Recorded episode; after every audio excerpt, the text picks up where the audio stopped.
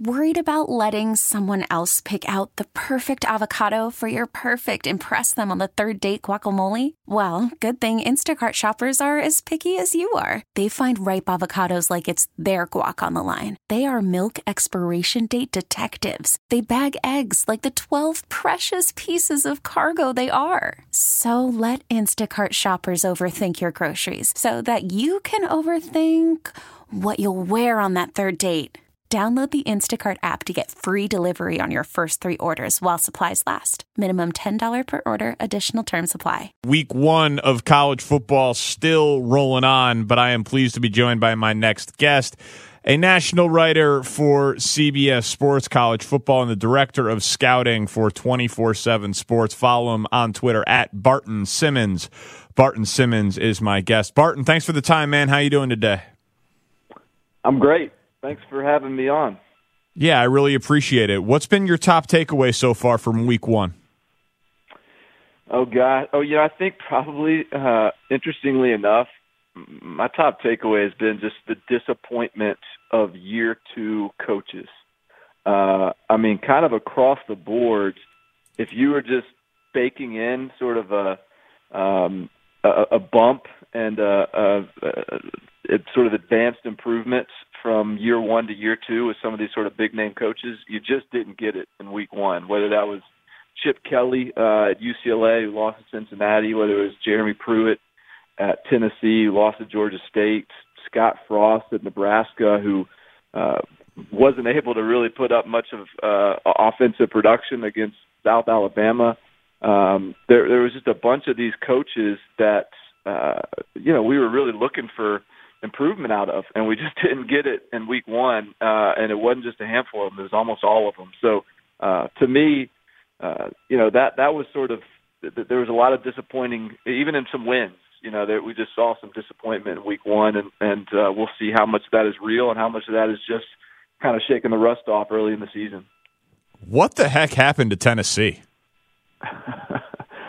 uh, it, it's I don't know. I mean, I was I was actually watching that game, sort of rewatching it tonight uh, because as it was going on, you know, I wasn't paying much attention. I just assumed Tennessee would get it figured out, uh, and they just never did. And I and, and I, I really do think that there was an element of they were just you know BYU's on the horizon. I think they're taking that game very seriously. They figured get through this Georgia State game, and uh, you know, and and and we'll be all right. And uh, I don't think Tennessee's the point yet where they can overlook anybody. Clearly, they're not. And there was miscommunication. There was just fundamental uh, alignment issues on defense. There was, I mean, they're playing a lot of young guys, and so you know, I'll, I'll give them that. That there's going to be some growing pains, but there's no excuse. I mean, there really isn't any excuse that uh, should allow for a Tennessee team to lose to a Georgia State team, much less a Georgia State team that just came off a two and ten season. So uh, not not a good look uh, at, by any stretch for uh, for Jerry Pruitt and for Tennessee. Barton Simmons, national college football writer for CBS Sports, is our guest. If you talk about the disappointment of year two coaches, no disappointment for Oklahoma fans with Lincoln Riley.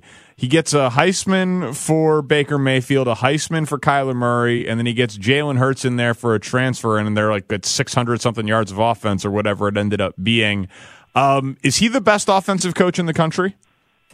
Yeah, he may be the best offensive coach in in the world in you know in football, NFL, college, whatever. I mean, he's just uh, he, he's got it figured out. I mean, there, there's a there's a rhythm to a Lincoln Riley offense that is is really I think pretty special. Um, he he he has a great feel. Uh, he has a great um, understanding and and and system that allows for uh, like every play has such a um, a perfect complement and and counter uh, that that he can throw at defenses, and uh, he's done a great job of of catering to to the strengths of his quarterbacks. I mean, every every quarterback has looked a little different tonight with Jalen Hurts. I mean, we saw a lot of quarterback power, just you know, using Jalen Hurts getting downhill um, and and using that athleticism. And I, think uh, so many people seem to think this was just going to be you know Jalen Hurts chucking around the yard and and uh, had had skepticism he could do it, but I think he, he proved a that uh, you know first of all he's going to cater his offense to the strengths, and b it does you know Jalen Hurts can throw it as well, and so uh, this is going to be look if you're the smart money. I mean, if if you're really you know, trying to win this thing in terms of making a bet on a, on a Heisman Trophy winner, why wouldn't you just pick Jalen Hurts and say Lincoln Riley's done it the last two times? You know, this this guy's certainly capable again. I mean, tonight was a great example.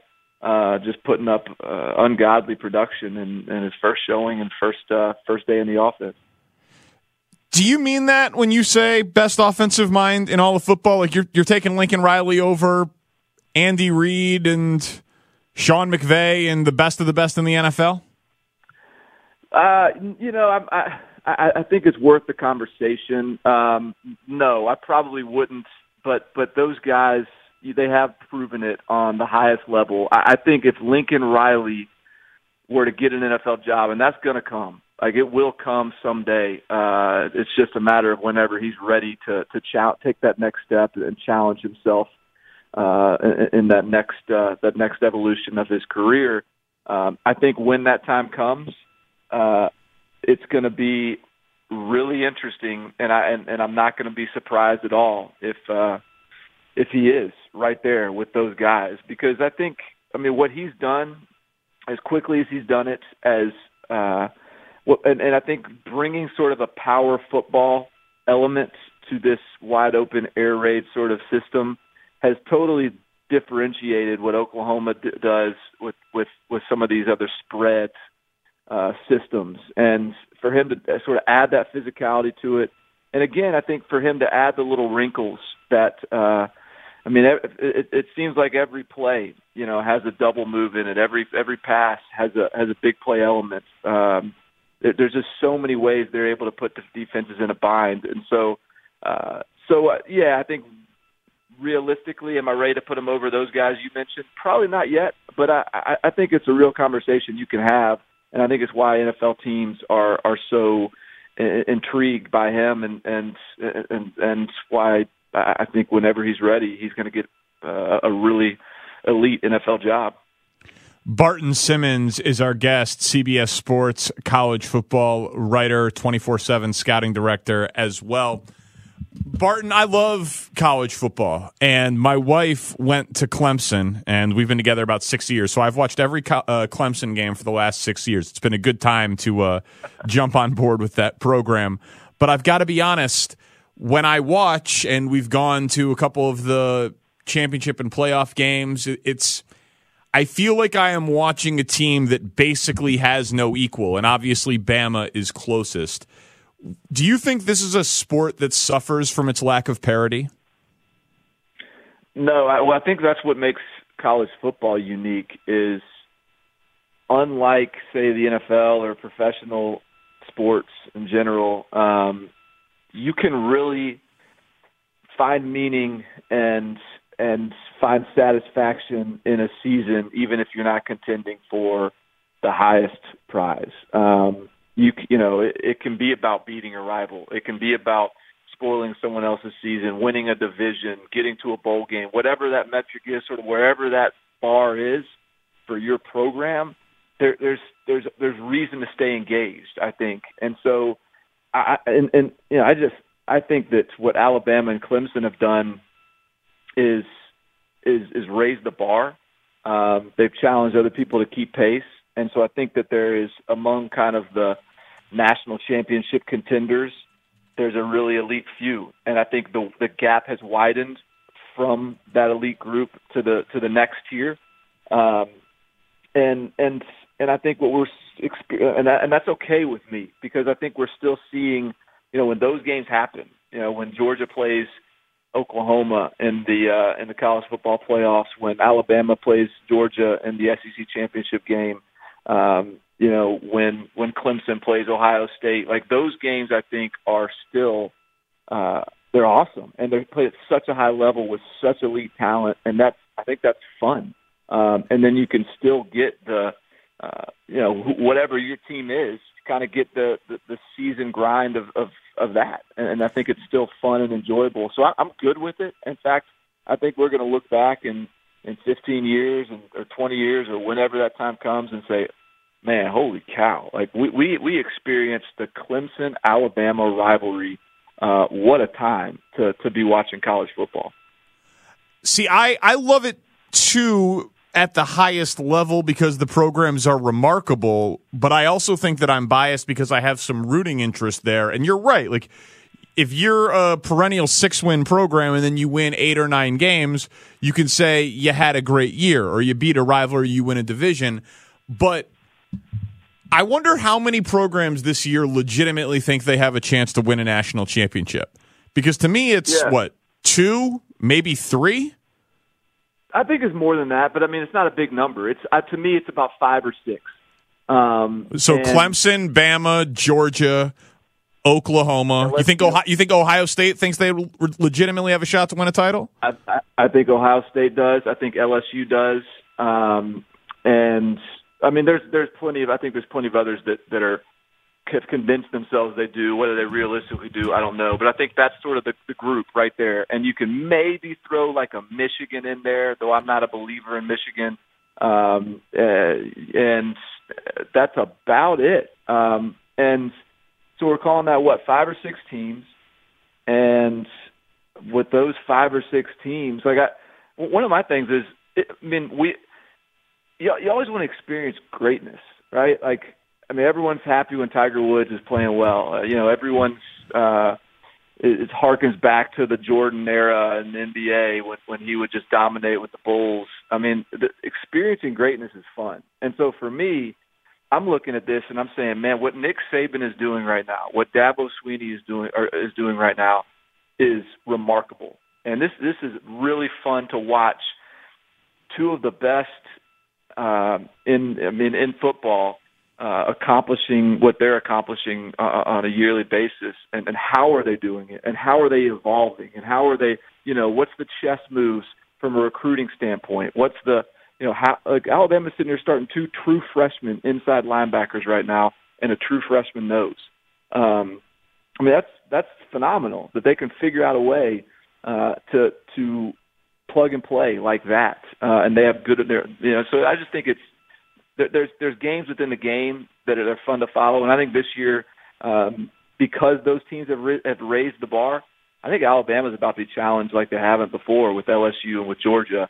Um, and Clemson's not going to get quite the test, but uh, when the playoffs come, I think whoever they face, because of the way they force other teams to pick up the pace, uh, I think this this year's playoff is going to be uh, some four or four really competitive football teams. I hope you're right because I do think that the sport suffers a little bit from that small of a number because also it's geographical to me. Last year was a great example of it. You got you got Clemson and Bama in the title game, but the title game location was predetermined to be, you know, Silicon Valley, San Francisco, and it wasn't an expensive ticket because Clemson fans had been there and Bama fans had been there, and it was really damn far and expensive for them to go. And you look at these recruiting rankings, and you know it better than I do. All like the Southeast is dominating. It's not the SEC, but it, Clemson, Bama, Georgia are getting all of the top kids. Like, where? Why is uh, you know Clemson just got their first recruit since 1991 from the state of California? Like, where is Texas? Where is USC? Where where is a northern school with a number one recruiting class or a West Coast school with a number one recruiting class to spread out some of this talent because you can't force kids to go to different schools. But I got to be honest with you, man. Like, I don't see this changing anytime soon. Well, uh, yeah, I mean, I think you're you're getting at something, and Texas is. I mean, Texas had I think the number four recruiting class this year, so Tom Herman was the right hire finally for Texas, and they're they're they are back in the sense that I don't think they're going anywhere. I mean, they're back to being a, a legitimate contender with Oklahoma in the Big 12. They're going to soon be a legitimate perennial playoff contender. I, I believe that. I mean, I don't think they're in in that five or six teams I mentioned this year, but I think that they're they're they're, they're trending in the right direction from a talent standpoint. But that's kind of what it's all about. Is in order to be one of those five or six teams, in order to be in that national title tier in college football, there, there really is a, a barrier of entry for a lot of programs. You really have to be one of the blue bloods. And so part of the problem right now is that a few of the blue bloods are down. Um, in particular, you know, out west. I mean, if we, we saw the, the the Big 12 be kind of get got maligned uh, a few years back uh, because they they just you know they were sort of the the conference that was the punching bag for everybody. And the and the bottom line is, I mean, it was the conference was strong. It just Texas was down, and Oklahoma wasn't what Oklahoma is right now. Right now, the Pac-12 is down because USC is down and UCLA is, is down. When USC gets a good hire, and they haven't had one in a few years, if they get a home run hire this next time around, and I got a feeling it's going to happen this year, then just like that, it's going to be a lot tougher for Clemson to go get a quarterback out of Southern California. It's going to be a, you're going to have a program that can bring in the talent to compete with those teams. So there, it's just cyclical. And right now, it's a bad time for to be a couple of those powerhouse West Coast or bad time to be Pac-12 because of those powerhouse uh, Pac-12 teams are, are just down and have made bad coaching hires. And so I think that's the next step is just making great hires. Clemson made a great one. Alabama made a great one. A few others have. Um, but that's that's the name of the game. You have to have one of the elite coaches in college football to contend for national titles on a regular basis. Barton Simmons, 24 7 and CBS Sports. Follow him on Twitter at Barton Simmons. I enjoyed it, man. Thank you for the time. Yeah, I had fun. Appreciate it. You could spend the weekend doing the same old whatever, or you could conquer the weekend in the all-new Hyundai Santa Fe. Visit HyundaiUSA.com for more details. Hyundai, there's joy in every journey.